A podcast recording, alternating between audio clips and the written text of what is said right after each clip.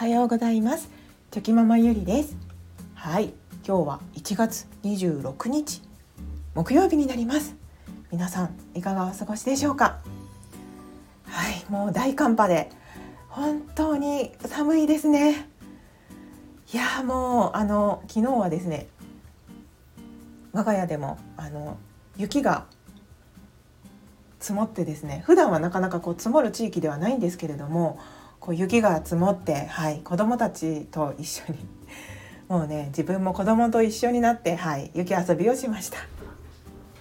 はい ということで今日はですねちょっとそんな雪遊びをしたことでの気づきを お話ししたいと思います。はいいや雪遊びどうですか？雪がこうね降る地域じゃない方は雪で遊ぶことってあまりないですよね。で我が家はそのスキーをしたりとかスノーボードをしたりとかっていうことがないので、はい、夫はやるんですけれども私は、はい、滑れないので あまりそういう雪山に行くっていうこともなくてですね、うん、なので本当にその雪で遊ぶことってまあ年に1回あるかないか本当そんな感じなんですけれどもで今回は家の前に雪が結構たくさん積もったので、はい、もう次男坊が急遽雪のために休園になったので、まあ、一緒に、はい、雪遊びをしたんですけどうーん本当にねあの 楽しかったです。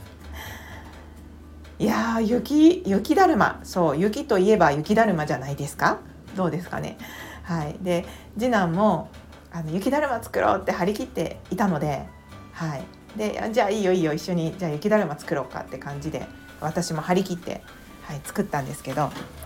でその想像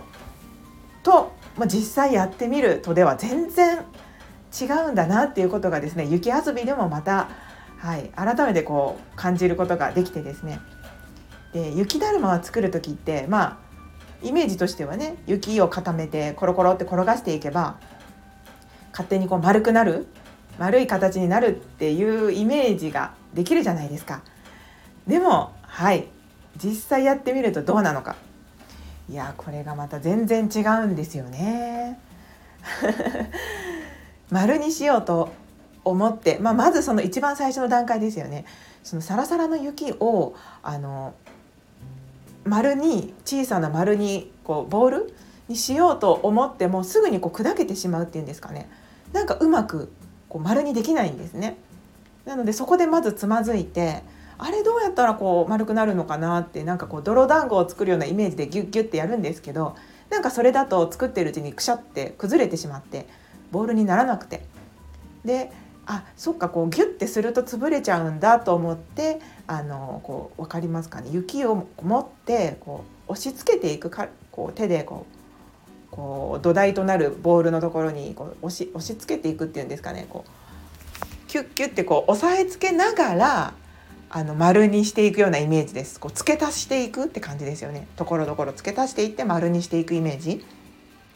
そうしていくとこうだんだんこう形になってきて、はい。でこう力加減もこう崩れてしまわない程度にこう丸丸くポンポンってする感じでやっていくんですね。はい、でそうやっていくとある程度こう大きさが、はい、できてきますのででそこで初めてコロコロっとあの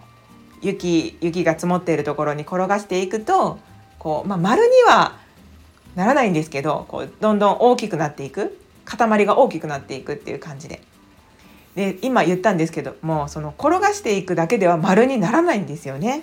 はいなんかすごくいびつな塊 でっかい雪の塊になってですね全然丸にならない。はいそこでまたあイメージって全然違うわと思ってですねこう丸にしようと思ったら結局はある程度大きくなった時にこう手でその付属している部分を付け足していくようなイメージでやるしかないんですよね。であすごくこう難しいなってまん丸にするってこんなに難しいんだってなんかそこでこうやってみてね初めて気づきになりました。でその他にもこう滑り台も作ったんですね。で滑り台はやっぱりたくさんの雪がないとできないんですけれどもこう家の近くにちょうどこうちょっと斜めになっている場所があってですね、まあ、畑畑畑ではないんですけれどもあのちょっとこう斜めになっているこう地形地形の場所があってですね。でそこであここだったらもともと斜めだしその雪を固めればできるかなと思ってでそのそこで、はい、雪を固めていってですね滑りやすいように滑り台を作ろうと思ってやるんですけれどもこれもまたこうやってみると分かるんですけどイメージとしては斜めにはい。斜めに固めていけばいいやっていう簡単な考えなんですけど実際やってみると角度が急だったらこう滑らかに滑った時にこうスーッと遠くまで滑らないんですよね。なのでこうな急急角度すぎるとダメだし長さもないといけない。っていうことはもっと後ろにも雪を足さないといけないとか なんかそこでまた気づきがあってですね。でただ固めるだけじゃなくてそのある程度固めた後にやっぱりなんかこう削る？削ってその滑る面を滑らかにしないといけないんですよね。はい、でなんかそこでもまたこう気づきがあってですね。でその滑り台ができて次男次男坊にちょっと滑ってみてっていう感じであのお尻にねあの敷くやつ100均で買った敷くやつがあるのでお尻に敷いてもらってプラスチックのものなんですけど。でそれで滑ってもらうんですけど。でこう滑ってもらいながらあもうちょっとここに角度があった方がいいなとかもうちょっとこの先の方に伸ばした方がいいなとか 本当にそういった気づきがあってですね。その都度修正しながらこう滑り台を完成させたっていう感じで。でこれも本当にこうやってみないとわからない。もうイメージだけでは綺麗な滑り台ができてるんですけれどもイメージ通りに作っただけではダメなんですよね。あもうちょっとここがこうした方がいいとか。でその雪の何て言うんでしょう性質？雪の質にもよるので雪がこうべちゃっとしてたらまたその違った作り方になったりとか。でサラサラの雪だったらこう力の入れ加減とかが変わってきたりとか。その雪もちょっと溶けかけの雪だったらこう形は作りやすいんだけど修正しにくいっていうんですかね。こうもう一気にこうグッて押し付けたらその形で固まってしまって後でこう滑らかなこう丸にしようとした時とかには丸にしにくかったりとか。なんかその雪の質によっても違うんだなとかもう本当にはい。こう触ってみて初めて気づくというか触るだけじゃないですよねその創作をしてみて初めて気づくっていうことがたくさんあってもうとってもはい楽しかったです。もうね誰が必死になってるんだろうななってるんだよってね突っ込まれそうなくらいもう私も夢中になってあの雪遊びをしてしまいました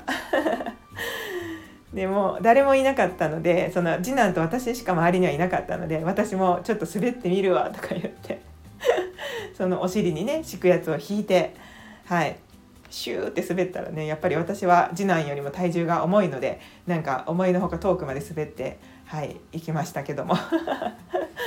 本当にね楽しかったです。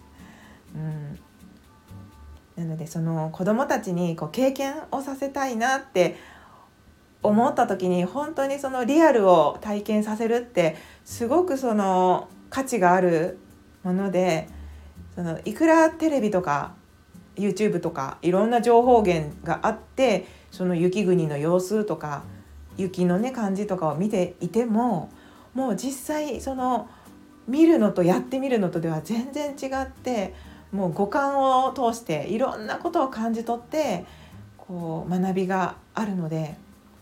小さいうちっていうのはまあ特にですよね。大人でもこれだけ感動が あるので